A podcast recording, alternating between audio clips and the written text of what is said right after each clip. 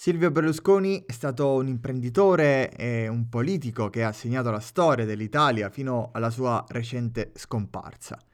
In questo podcast eh, non faremo l'esegesi della storia del personaggio politico imprenditore, perché questo preferisco lasciarlo alla storia e non è il contesto eh, adatto. Ma quando qualcosa tocca la Formula 1 è giusto parlarne. E allora, cosa c'entra Silvio Berlusconi con la Formula 1? Riprendo un articolo del blog di Leo Turrini intitolato Quando Berlusconi voleva farsi un team di Formula 1. Vi lascio il link in descrizione.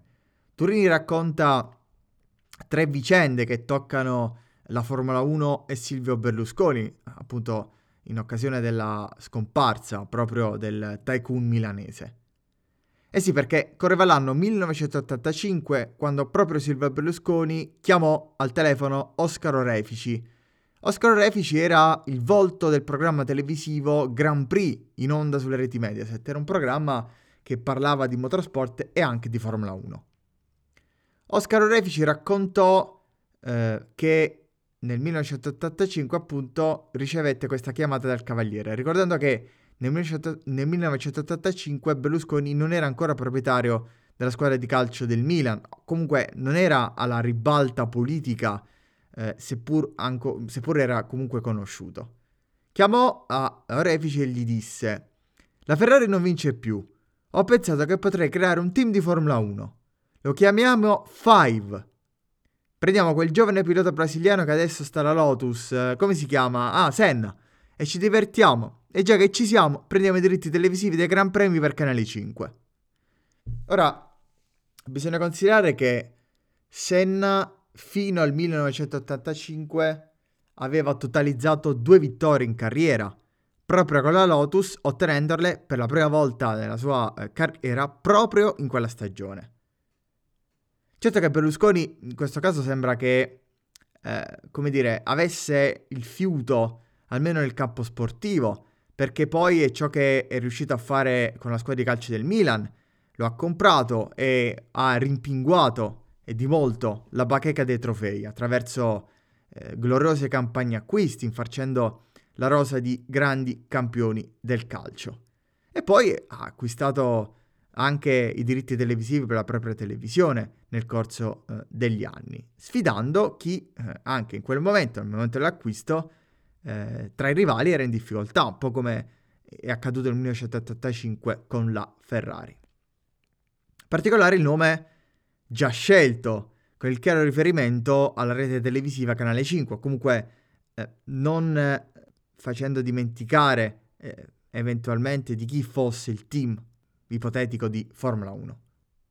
L'idea, seppur intrigante, ha avuto vita breve, decidendo di dedicare risorse e forze al calcio. Nell'articolo, come detto, ci sono altri due episodi che vedono, eh, diciamo, toccarsi Formula 1 e Berlusconi.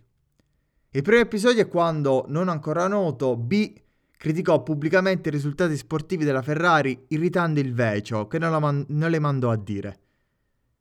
Enzo Ferrari gli telefonò e gli disse Passatemi Berlusconi al telefono.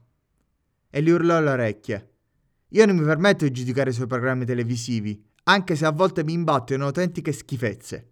Lei non sa niente di automobili del, e del mio lavoro, quindi mi usi la cortesia di stare zitto. Cioè, il carattere di Enzo Ferrari non si attenuava neanche davanti a un personaggio che in quel momento era alla ribalta della scena italiana. Il secondo episodio risale quando Berlusconi entrato in politica nel lontano 2001, nella fase di formazione del nuovo governo, avendo vinto le elezioni, eh, decise di nominare, senza farglielo sapere, Luca Cordero di Montezemolo, ministro dell'industria e del turismo.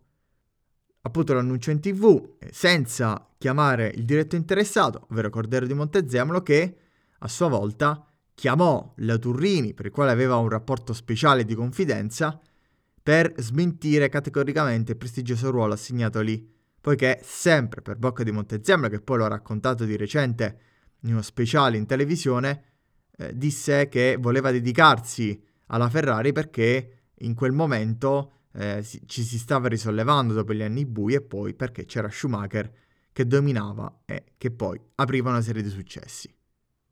Questo è un modo per ricordare Silvio Berlusconi che ha avuto un'idea, poi svanita nel nulla, di fondare un team di Formula 1. Grazie per essere stati sin qui, iscrivetevi al canale e ci sentiamo ad un prossimo contenuto. Ciao!